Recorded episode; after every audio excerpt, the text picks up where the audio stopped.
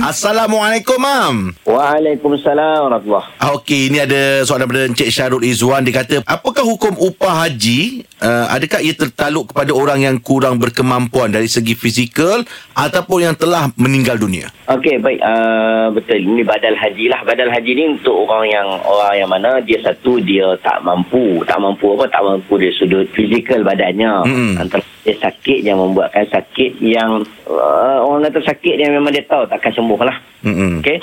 Tetapi dia ada duit. Dia nak pergi tapi tak boleh. Mm-mm. Ha, yang tu maka dia dibenarkan untuk buat badal haji. Ha, yang berikutnya adalah uh, orang yang sudah meninggal dunia macam ayah kita ataupun Okey. siapa-siapa mak kita meninggal dunia. Mm-mm. Memang ada duit tetapi tak berkesempatan. Mm-mm. Okey. Jadi kita boleh buat badal haji lah untuk orang tersebut.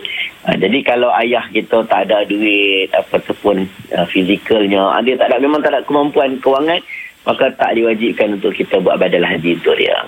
Okey. Terima kasih, Mam.